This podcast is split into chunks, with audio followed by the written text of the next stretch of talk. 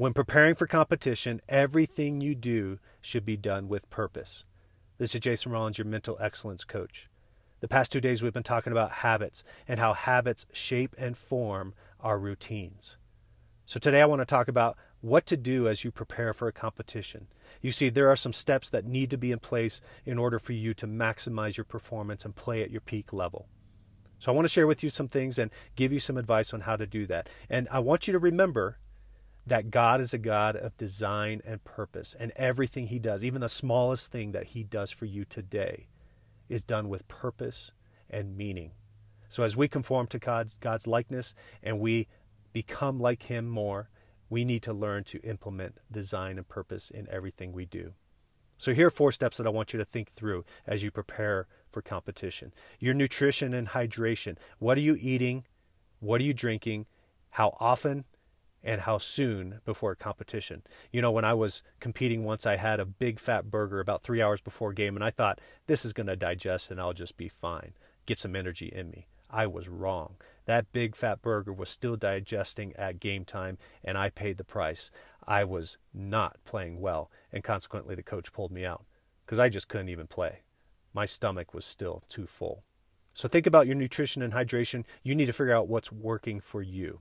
Step two is meditation and preparation, and I would refer to episodes 20 through 23 through 25 on tips on how to meditate properly on God's Word and how to prepare your mind for the competition you're about to face.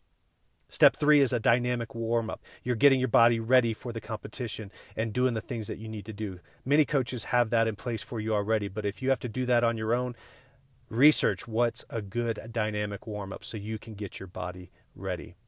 And then lastly, I would say this you need to build your own routine that helps tell your mind and body it's time to go. You see, it's dependent on each sport because in football, you need to get psyched up. You need to get high levels of energy going because you have to be able to go out there and hit some people. But in golf, you need to be able to slow your mind down. You need to be able to slow your body down and not be so high intense. So it depends on the sport that you're playing as it refers to the energy level, the type of hype that you get involved, both mentally and physically. So think through what you need as you prepare for the competition. Psalms 119, 4 through 5 says this You have commanded your precepts to be kept diligently. Oh, that my ways may be steadfast in keeping your statutes. Going back to step two, I want you to make sure that you take time to be still before the Lord.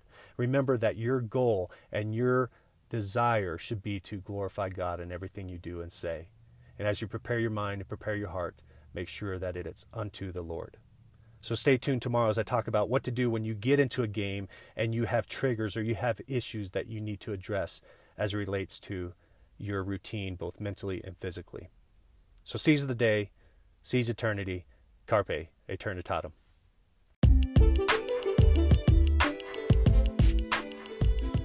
I hope you enjoyed this episode of Holos Mental Excellence, dedicated to helping you glorify God at your peak performance, regardless of the competition, environment, or circumstances.